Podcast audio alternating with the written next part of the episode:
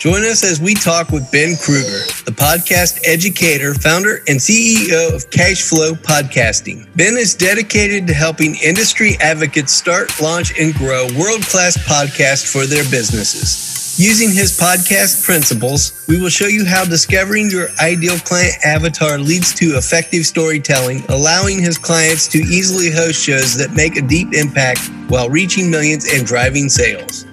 Find out the ironic nature of why not understanding this critical element of your sales cycle isn't going to cut it on this episode of The Light Inside.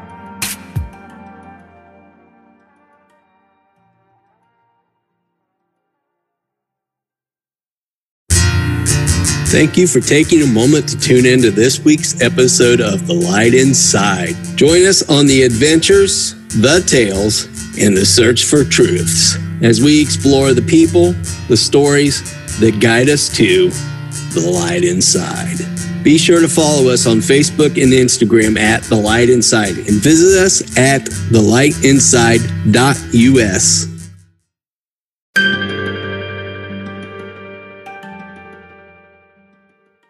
Hello, Ben, and welcome to the Light Inside. I'm excited to chat today. This should yeah, be fun. It should be fun. So you're over in Columbus, right?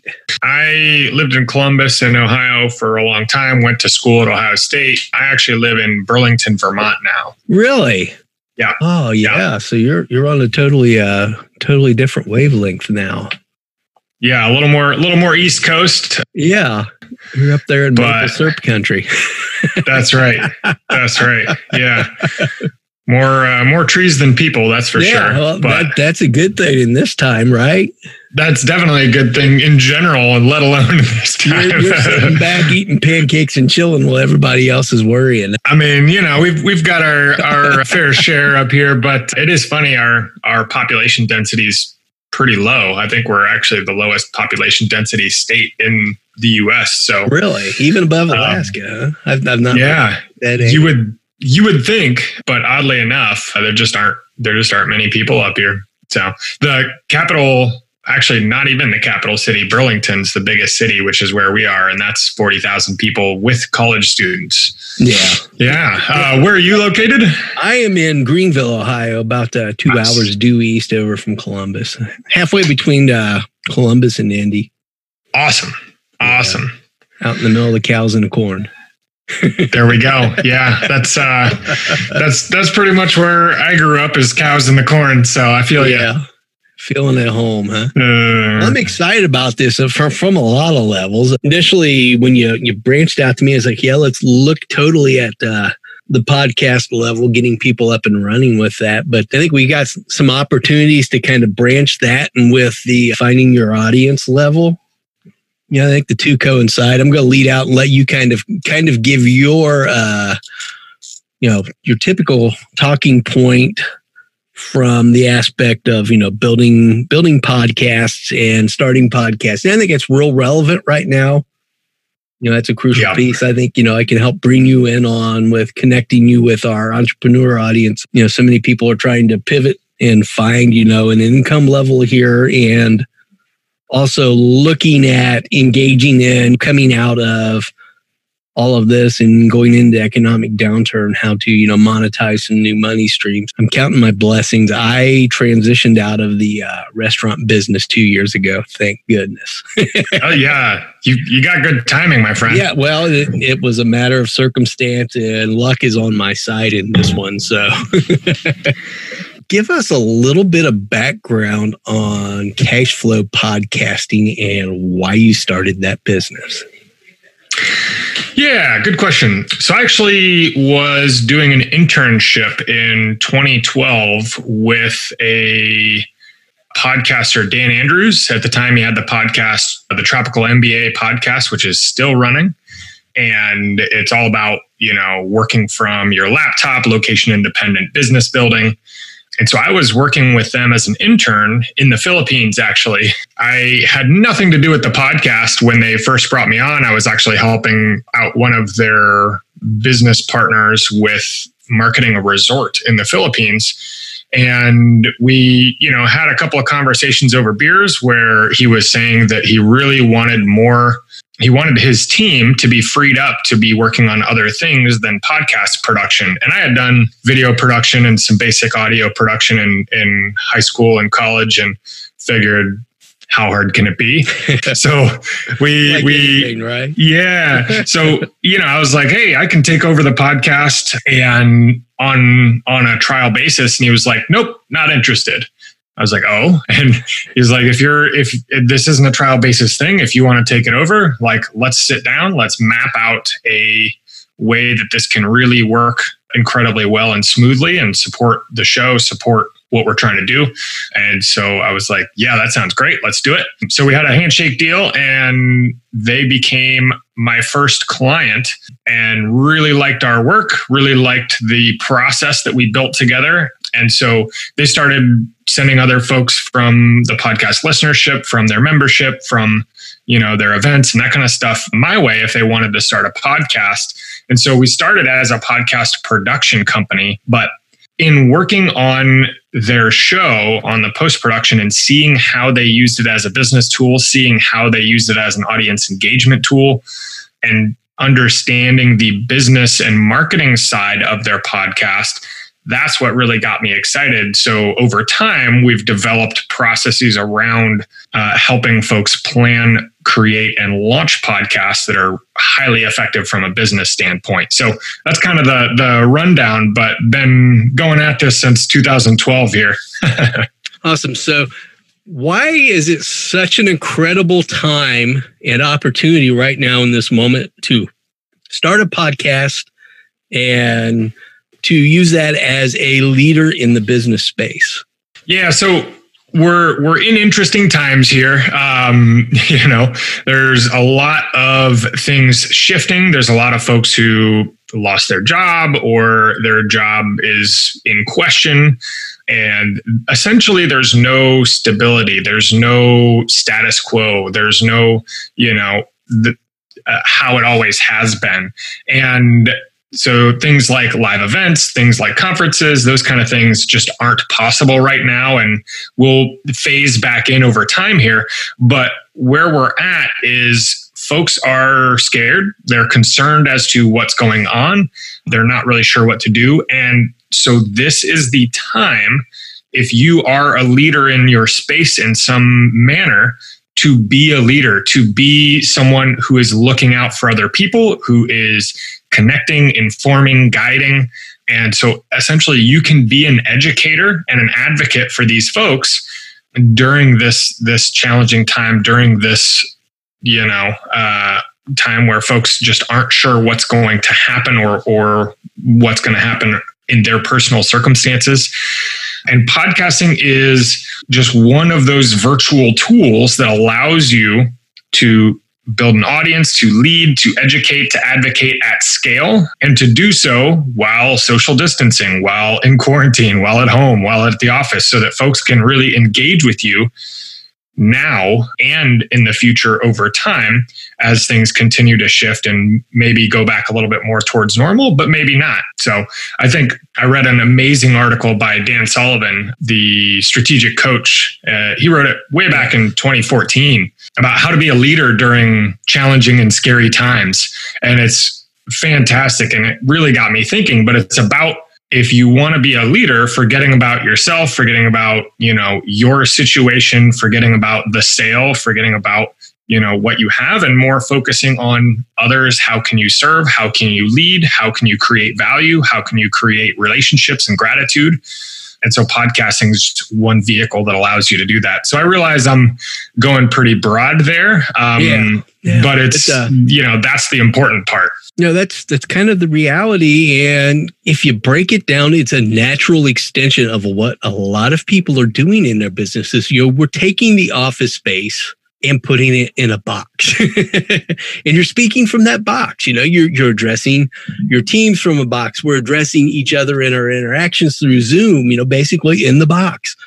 You know, we're taking our speaking engagements and putting them in the box. You know, th- there's a little bit of hesitancy in people in putting themselves out there that way, I feel, because mm-hmm. it feels like another new platform. How would you kind of broadly engage people with that to bridge that mentality because it is a mindset of, you know, I'm afraid to get out there and put myself like, you know, out in that way, out there like that. Yeah, so I see it as being being a prominent individual who has something to say is not about you and this is something I will I will happily like fully admit that this is something that I've been challenged with for a long time. I do not I'm not the guy that likes to be in the spotlight. I would rather be the guy behind the scenes, behind the stage. And so what I would say to folks who are concerned about you know kind of this being another platform or or another avenue here is yes, it is another platform. It is another avenue. It is another way for you to communicate, to share what you have to share, to connect with people in a meaningful way, and to help them at the end of the day. So it's not about you or spewing out what you know or, you know, what's the what's the immediate next thing that podcasting is going to help me get. It is what are the best vehicles for me to share what I know, my gift, my capability, my understanding with others so they can see for themselves a new gift, capability, understanding, or result. And so when you switch the where the flashlight or the spotlight is pointed, if you consider it, you know, the spotlight being pointed at me, then it's a challenging mindset. But if you flip it around and you look at it as a way to show up better for the people that you're there to serve, that you're there to help, then at least for me, that that significantly reduces this, you know, tension around being in the spotlight in a new platform. So, with that in mind, you know, you work a lot with building successful podcast, uh, helping people launch and guiding them to make that step in your cash flow podcasting platform you have a format called the eight podcast principles and how they lead to highly effective podcasts. Could you share those with us today? Absolutely. Um, and this is something we've been developing over over years of doing podcasting um, for businesses. And keep in mind, this is for folks who want a podcast around a business or organization to kind of help build their platform and their audience. You know, if you're a hobby podcaster, that's fantastic, but these aren't going to be as applicable for you. But what it is, is the principles are essentially the categories or the fundamental truths that are true among successful business podcasts. Um, and then on top of each of those principles, there's various strategies you can take to ensure that that principle is is used properly. So a perfect example and something, you know, we were talking a little bit about here before the call is principle number one, which is your objective. And the fundamental idea here is starting with the end in mind when you start to when you consider creating a podcast or when you have a podcast and it's up and running the one of the things that i see happening all the time is folks go out and start a podcast because they want to start one because they've heard that they should or they get encouraged by others that they should and they want to grow their audience and maybe be seen as more of an authority. None of those things are bad things but that's not a very clear objective and that's not a very clear outcome that you're going for.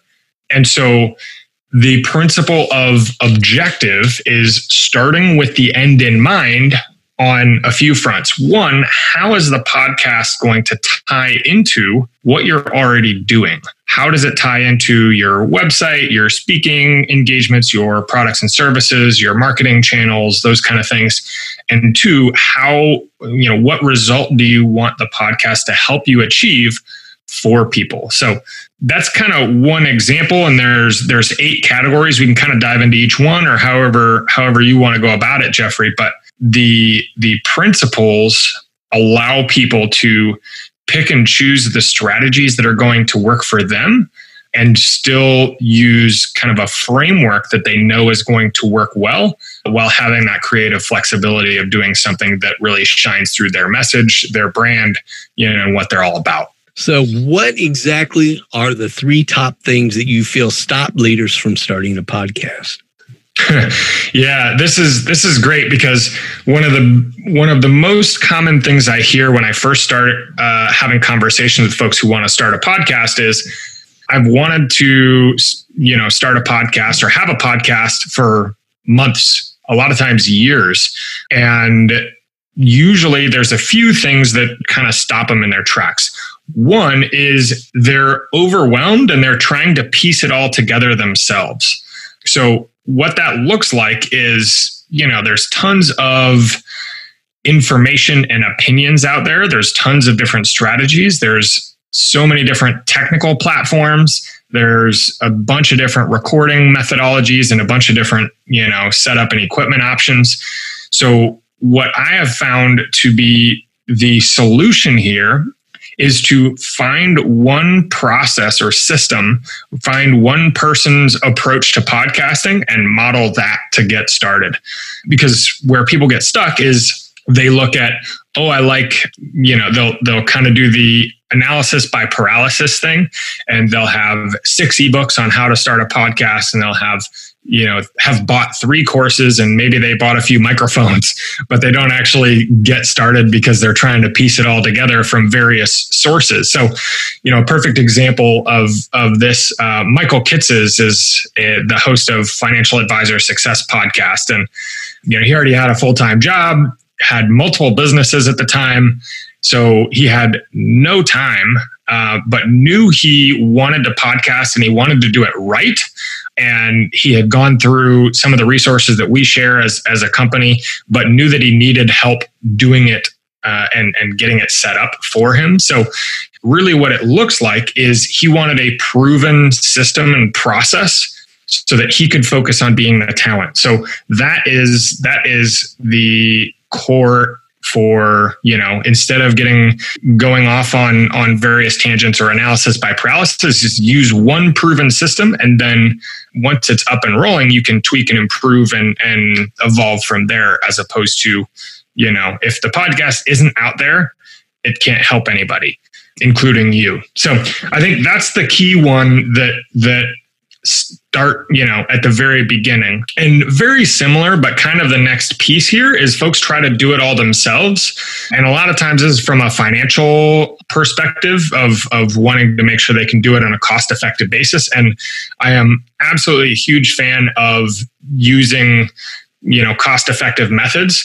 But what i will definitely say is get help at whatever level you can afford. So that might just be software that simplifies the process or that might be an assistant that can help you with some of the smaller tasks and some of the you know more time consuming things where essentially you as the expert you as the person who knows the space, you want to be spending as much of your time on moving the ball forward and on sharing your expertise and your message as you can. So, if you can afford a service that helps you out, awesome. If you can afford a, an assistant that comes in part time, a virtual assistant, awesome. If you can't and you know you still want to podcast you want to do it right and you can afford a little bit of software that's going to help systemize and simplify some of the process amazing at whatever level, there is no right or wrong answer. But I advocate for folks to not try to do it all themselves and be a hero because the time involved just can kind of grow and grow and grow.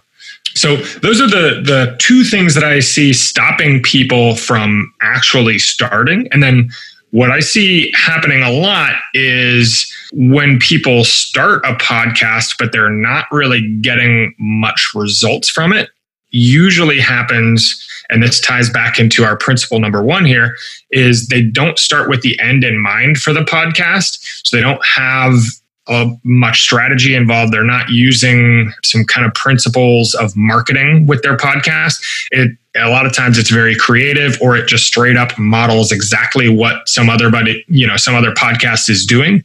And so the solution here really is to have clear objectives and goals for how the podcast is going to help and, and support your business and your organization and what you're doing, and how it's going to help and support the audience that you're looking to serve and what those desired outcomes are for them. So that's that's kind of the three big things that we see and some approaches that can help help folks, you know, get started and kind of get past some of those pieces.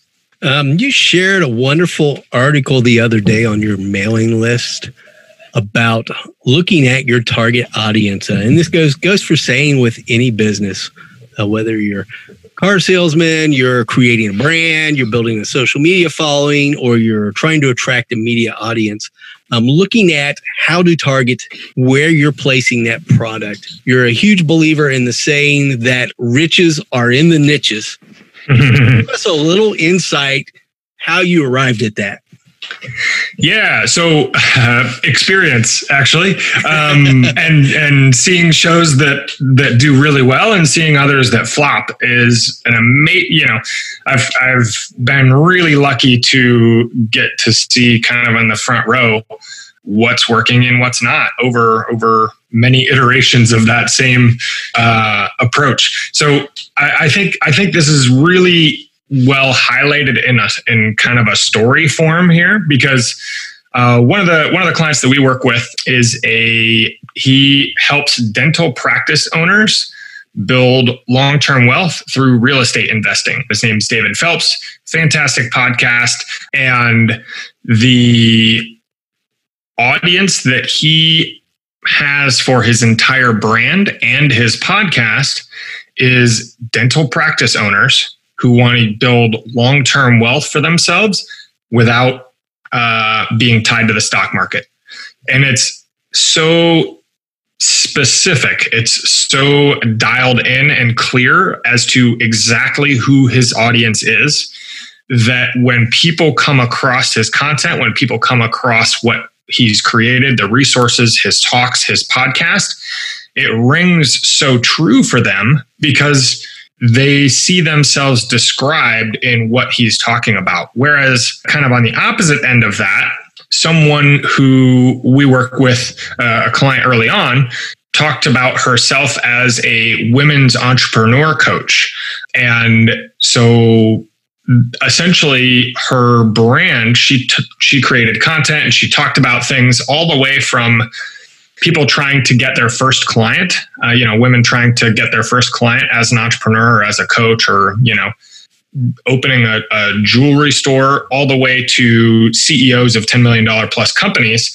And so someone who stumbles across that content, they might say, Oh, yeah, I'm a woman entrepreneur, but it really doesn't dial in to the point where they feel that connected with what she's doing because it's not directly speaking to them. It's speaking to too wide of a range of individuals who have different goals. They've got different challenges. They're at different stages.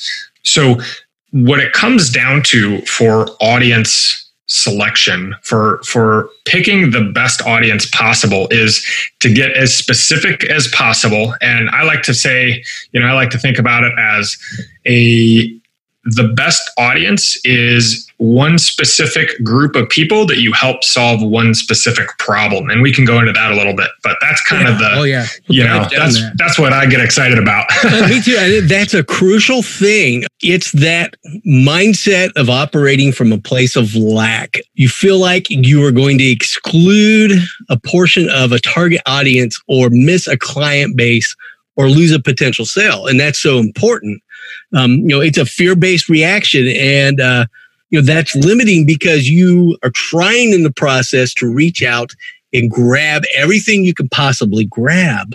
I was thinking about that a little bit this morning. And as I thought about it, it's a lot like the Alanis Morissette song, Ironic. There's a line in there that goes, It's like having 10,000 spoons when all you need is a knife. You know, having those 10,000 spoons is like throwing spoons against the wall. You know, you're, you're trying to eat, you're trying to feed yourself with these spoons, but all you really need is a knife. You know, that if that client needs a knife, you're not solving the problem they need. I love it. If you don't have the knife, you're not going to cut it. Yeah. Oh, buddy, that oh, that came full circle. That was pretty. That was pretty. It's like having ten thousand spoons, but all your client needs, all your prospective customer or person you're working to solve a problem with needs is a knife, and you've spent all of your time focusing on ten thousand spoons. I love it. You could try to spoon feed your content to potential listeners, to potential clients, but you know, they're not really ready to hear that message at the moment. You know, you haven't figured out where that emotional contact is. And you know, it's it's just not going to connect with you the same way that if you take the time to sit down, work through, you know, a number of things. You know, who is my optimal customer? And by doing that, you have to sit and focus on what is the primary problem I focus on for a very specific targeted group. Mm-hmm. The, the further you refine that down and figure out, I solve this specific problem, the more chances you become at attracting that kind of customer and understanding them. You know, if you understand that problem in and out, up and down from every possible angle you can, it makes it easier to communicate what that problem is. It makes it easier to relate and it makes it easier to connect. And you're talking their language. And it makes it a lot easier for you to find those people yeah. too as a business. Yeah, exactly. You know, you know exactly who to go, what their habits are, where to target them, and how to talk to them. You know, you have to focus specifically on what it is that you solve. Um, you know, it's critical to build that relatability factor, giving a client, a listener, or whoever the uh, sense that the person that's talking to them, the connecting with them, understands your problem and is ready to help you work through that issue. You know, and that's where yeah. you help your value as a partner. You become a partner, not just somebody that's that's uh, you know working a sales angle that's trying to be that cold salesman. Yeah, there's um I forget it was it was one of the old school, you know, classic copywriters who said something about, you know, when you understand someone's problem and can communicate it to them better than they can communicate it to themselves, they will naturally assume that you have a solution to their problem. Yeah. Uh, now you have to be able to actually help them and help them get results. But if you can communicate that so clearly to them that they resonate with it immediately and that it you know hits the hits the uh, nail right on the head that's nine tenths of the battle yeah you know it's where that buzzword social proof comes in you walk the walk and you talk the talk and then delivering the messaging the platform the story that conveys that forward then to that customer that i see you i hear you i understand your problems but i am here to listen to you hear what those problems are. And that, that has to be the crucial shift is I am listening to you. Not only do I understand, but I, you have to then take that and shift it that I am listening to you. Because if you're not engaging in that way, then it becomes that whole cycle again of I'm telling you what you need. Yeah. And what I think is interesting here is like it's not, you know, the the idea of of wanting a broad targeting audience and not wanting to exclude people. That is as natural as, you know, the sun coming up in the morning. Everybody yeah. goes through, you know, cycles of that and I think at the beginning of any brand, of any company, of any offering, there's always a dialing it in period where you're in the process of figuring out okay, what is the best way that I can help people? What is the core of the problem I solve for people? And who are the people that actually benefit the most from that? Who are my people that I help them solve this problem?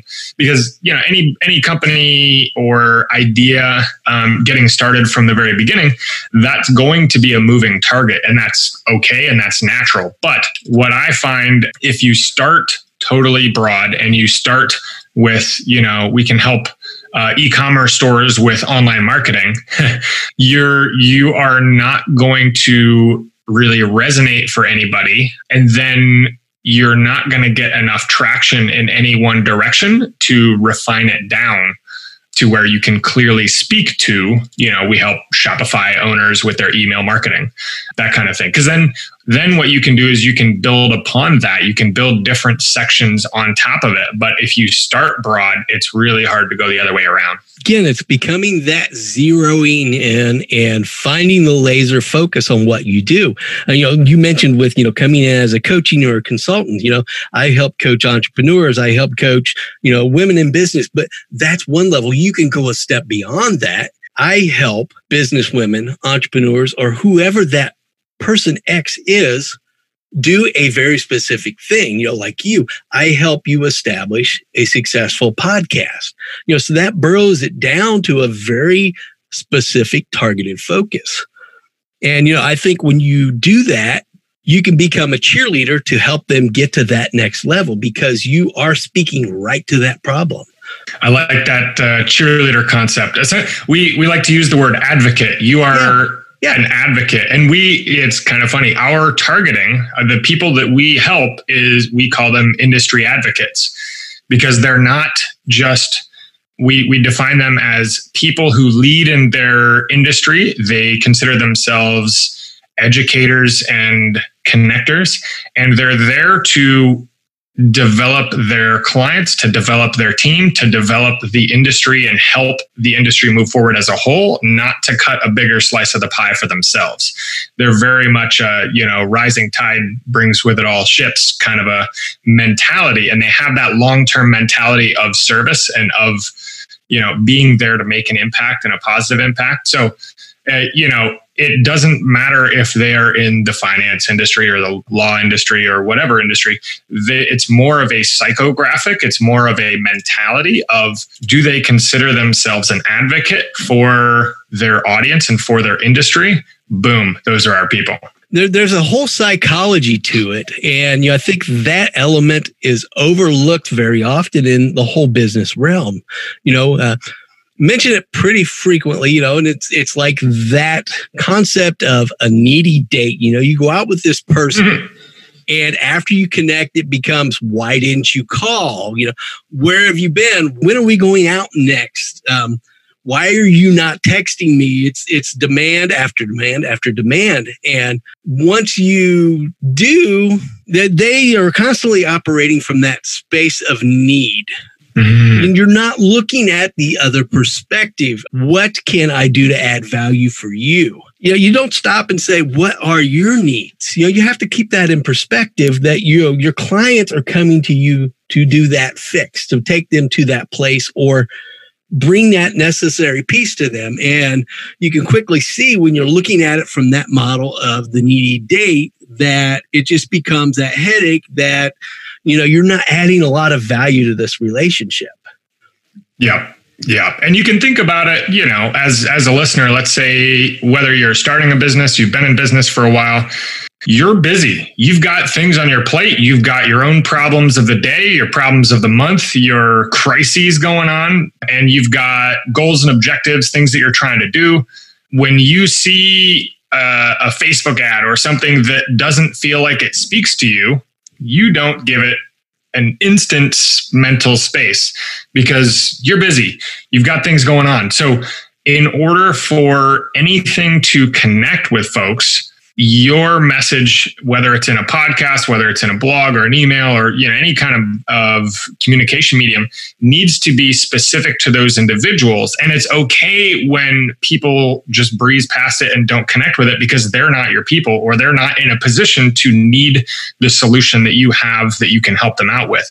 They don't have the problem that you can specifically help them out with, or they're not in a position where they're ready to address it and solve it it's not painful enough for them yet. So you can kind of think of yourself as, you know, as you're going along, you know, I, you know, when you find something that like really hooks in your attention because they understand where you're at, the thing that you're trying to address better a lot of times than you can communicate to yourself. You know, it's it's looking at that angle what can I increase or decrease for this person? And you can break it down that simple. You know, becoming focused on being the expert fixer of that problem and what is most important to them. And then going on to craft what your million dollar message is to sell them on that solution, you know, and when you do that, you open up this door to become this magnetic attractor that draws that client to you you know, I've, I've looked at it and come up with like this simple formula of breaking that down. And I, you know, I've gotten some of this information through a number of channels and through a number of conversations. But the simple formula is I help client W, who is your ideal client, your ideal avatar, and then looking at I help them achieve or do X, which is the problem that you solve specifically you know, one very specific thing or, you know, a couple very specific things that tie together and fit in a neat basket. What is that problem you solve? And then you go on to say, so that they can why? Why is the result? Why are they coming to me? You know, what is the result or value that I'm adding to that person?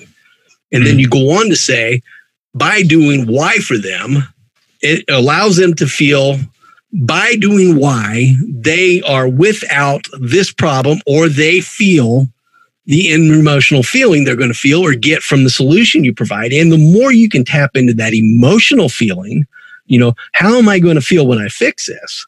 If you can sell to that point, that creates a much stronger magnet than just, I'm going to solve that problem.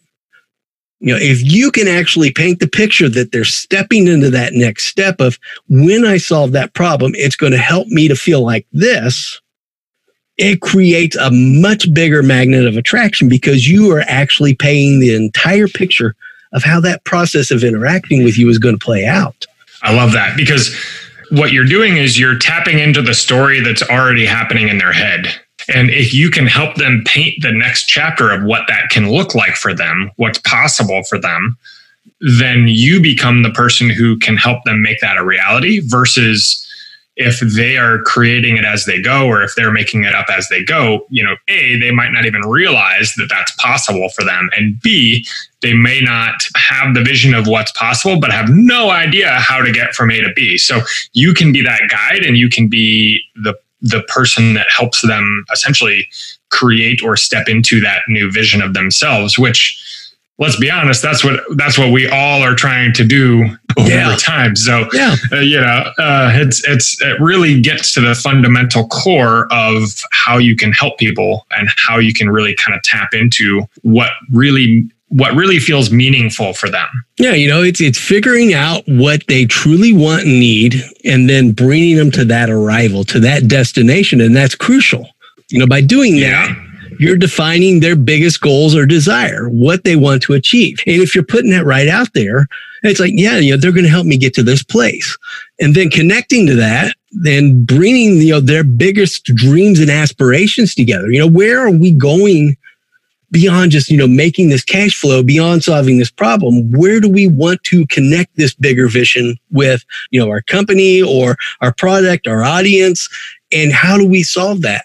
I love it. Why does that it. matter yeah. to them? Why does it matter to them specifically? And what will make that easier? You know, what are you doing to make that easier? And how does this solution, the solution of the product that you're presenting or the the angle you're presenting benefit them? Yeah, and one immediate example that jumps to mind for me, we've got a we work with a gal who has a podcast where she works with women physicians to help them lose weight. And to talk more to your point of that vision for themselves, she does it, she doesn't do it through boot camps and through, you know, a lot of the kind of things that you think about when you think about losing weight of, you know, uh, going through diets and lifting weights and, you know, hitting the gym a bunch or joining Zumba classes or whatever. Her whole thing is through helping women have a healthier relationship with their body, with their foods, uh, and with food in general, and helping them address and shift their unhealthy mindsets around uh, essentially their mindset and relationship with healthy living and the opposite side of that, like unhealthy foods, unhealthy, you know, diet, unhealthy work patterns, because a lot of times for women physicians, particularly, that can be a, a, huge factor because they're taking on everybody else's stress and work long, hard hours that are, you know, very emotional. So I think that's a really interesting one that that kind of ties in as a beautiful example of having their best interest at heart, helping them solve a problem and having a clear way of doing it that helps them paint a picture because her whole thing is helping them paint a picture of themselves as a person who is no longer guided by or entrapped by thoughts about their body not being you know as attractive as it should be or them being um, overweight or stuck in a place to where they're never going to be as fit as they want to be or as they were in college kind of a thing so it's kind of that freedom from this imprisonment of diets and hard exercise and struggle. So it's kind of a, a, vision of what healthy living can look like for someone who um, has not historically had the ability or the you know ability to tap into that feeling of health. Yeah, I love that idea you presented of painting a picture. And I'm going to tell you a story. It's a story from my history in my past. Back during the 90s, I was working with General Motors as a production worker. Of all things, you know, I was never cut out to be a production worker, but I've learned a lot of things about that period. But during that time, I was also working as a wildlife artist uh, doing the whole, you know, painting during the week on weekends, and then going out on weekends and doing traveling art shows. I met a very fabulous gentleman by the name of John Seerey-Lester. You know, during the 90s when wildlife art was kind of having a boom heyday, John was kind of known as a luminary in that business. Uh, fantastic man, but John was known as this great storyteller. And I was going through this whole phase of, you know, this whole same process. How do you paint art? How you sell art, you know, and thinking that when you're creating that art, you're creating something from emotional space, how you're thinking, what you're seeing, how you view that picture, and then going out and trying to sell that idea to somebody it ties back in full circle here. You know, I watched John. John would do these shows and people were just lining up to talk with John, you know, and John would sit down and they look at a picture and they come up and John would jump up very excited, you know, oh, I see you're looking at this picture. And, you know, the person would be like, yeah, this is fantastic. There'd be a picture of a cabin, so to say. And person would look at the cabin and say, you know, I grew up and we went to a place out in the woods and we vacationed in the summers at a cabin just like that. And John would flip on the switch. Yeah, you know, we had a cabin just like that. And when I was little, we'd go out and we'd fish. And, you know, my dad would throw the rock off the pier with me and da da da da. And, you know, and just that was like the most magical place for me. And when we went there, it was just so fantastic. And we spent all of our summers there. And you know, we had a boat and he's, he's going on to paint all these pictures. And the people are, yeah, yeah, we did the same. And we get done. And John would be up at the end, sign the check, painting sold, you know, and we're talking, you know, fairly pricey collector level artwork. And I watch this guy's like, how is he doing this? How is he flipping these sales? And, you know, basically just, you know, handing these paintings to people and saying, pass the check. And, you know, they're all going off all giddy and happy. John said, let me tell you what, there's one key to that. He said, it doesn't matter why you create anything you make or sell. What matters is how it connects with somebody else. Mm. And the quicker you tap into that story and that line and that emotion, the quicker they're going to want to accept it. The quicker that's going to become a part of their life, and the quicker they're going to take that on to become a part of their history and their story going forward. He said, it didn't matter yeah. why I painted it. Yeah. But it's understanding what they were getting excited about and what emotional attachment they had to that. So if you figure out how to take your products and from a problem solving level, if you can solve a problem for somebody or create that kind of connection with what you're doing, you're just tying into the story that they already have. You're not trying to sell them your story. Yeah, I love I love that as an example because what he's actually selling, you know, the physical thing is a painting, but the thing that he's actually selling is them a reminder for them of a good memory. Yeah, yeah, and that's what we yeah. want. All of our interactions, you know, we want Absolutely. positiveness in our life. We want happiness. We want things that make us feel joyful. Sometimes when we're just pitched at, it becomes a whole nother struggle with the money and value of things. And it's not about what it's done to make our lives better or increase or enrich that life. It's not about mm-hmm. what brings us happiness or joy. And if you can tie into how you relate what you do into that, that's a powerful mover. Big time. That's Big a powerful time. mover. And if you watch anybody that is successful in the sales arena, it's not because they know their product. Well, most of them, you know, they, they figure out what they're doing. But the ones that really succeed and excel become an excellent connector with people. They become, you know, thoroughly enmeshed with how that person is engaging and interacting with them. Yeah, and what I like about this is it's so much uh, deeper than saying, "Oh, I sell I sell my product to 28 year olds uh, yeah. that are in good shape and that you know X, Y, and Z." It it really kind of taps into the principle or the foundation of the psychographics and and where that person is with their own mentality and their own story and where they're where they want to be more of the time which you know yeah, is whether yeah. that's a memory or whether that's somewhere they're trying to go. I, yeah i really like that. I really yeah, like that's that. a really broad net to throw out there. You know i attract the 28 year old fitness enthusiast. That's a broad net. Figuring out what stimulates them on that level brings them to you. You know, you're not selling to them. You are creating a scenario they are already engaged in in love with. Yep. Yeah, and that's that ties all back into understanding you don't need 10,000 spoons. All you need is a knife. Alanis Morissette for the win. Alanis for the win. It's so ironic. It's so ironic. That's great. I think I think I need to make a mental note. Like every every interview or every piece of content I do needs to now tie back into Alanis Morissette that should be that should be a personal challenge. oh, uh, that would be great. Kind of like the six degrees of Kevin Bacon, right? It's going to be like the twelve degrees of Alanis Morissette now. exactly. We're exactly. the ten thousand spoons. However that plays out. there we go. but anyway, I, I've I've I've told that same angle from another of different ways, and I'm like, I can't keep beating that same drum and so, how do I switch that up in a way that's even more relevant? So that took what I was doing before and makes it even more relevant, you know. And there again, it's it's studying what connects with people. You know, mm-hmm. it, it's pretty easy to see that if you've got ten thousand spoons, that's a lot of darn spoons, and if nobody wants those spoons, that's a lot of burden. That's a lot of struggle. If you're mm-hmm. trying to pitch to 10,000 people and they don't want spoons, that's a lot of struggle. But if you've got one person that needs a knife, how hard is it to give one person a single knife? That's the beauty in it all. It's that yeah, easy. The knife that sells itself. The knife the, that sells it's itself. The, it's, it's, like the, the Ginsu. Sell me this pen. You know, it's from, the Ginsu of marketing. It's the knife that sells itself, right?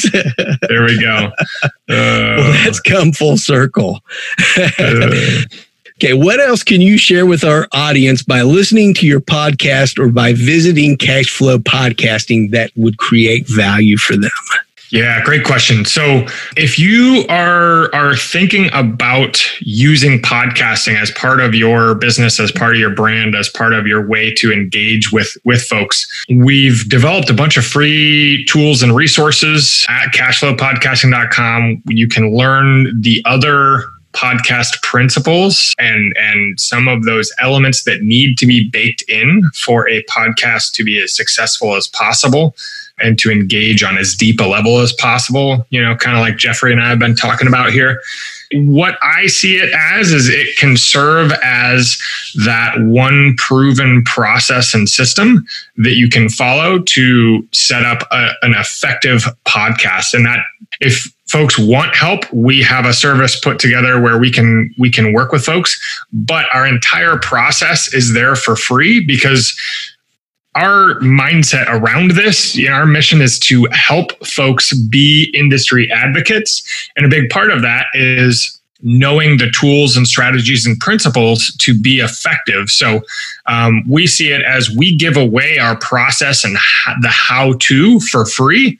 Um, so the folks who, you know, can't afford or don't have access to the funds or, or resources to afford a done for you service, they can still invest their own time and energy to still have that high level impact and that high level capability of sharing their message and, and connecting with folks. And if folks want the the shorter version and the way to do it where you know they can just be the talent and the topic expertise and the host of their own show and they've got a team and a system supporting them, you know, obviously we've got we've got an approach for that as well. But I'm a big fan of using one approach or one strategy or one you know proven process and, and system to do something. So if you want a podcast to support your business, hopping over to cashflowpodcasting.com, um, we've got a full page of free resources there, including a book and a self assessment and a couple other things that are going to help you really jumpstart that journey. Fantastic. Thank you for sharing that with us. You know, this has been really educational for me, you know, of course, as a podcaster looking at a lot of these angles. Um, you know, it's been great talking with you, sharing all these ideas. Want to thank you so much. It's been such a blessing to have you today. I really love that whole idea of becoming an advocate of, you know, going out and helping others and doing for others. So I really appreciate that. Thank you.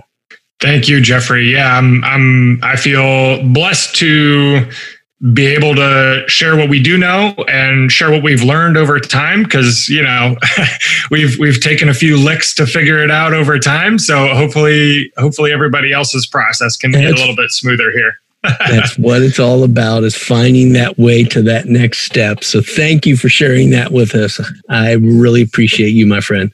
Thank you. Thank you. Thanks a lot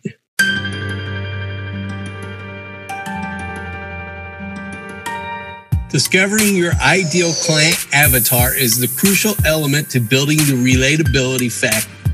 By giving the sense that the person you are connecting with understands you and is ready to help you work as a valued partner, when you do, you become the cheerleader to get them to the next level. What can I increase or decrease for this person? Being focused on being the expert fixer of that problem alone makes you an irresistible, attractive magnet for that specific customer or listener. It makes you a super attractor.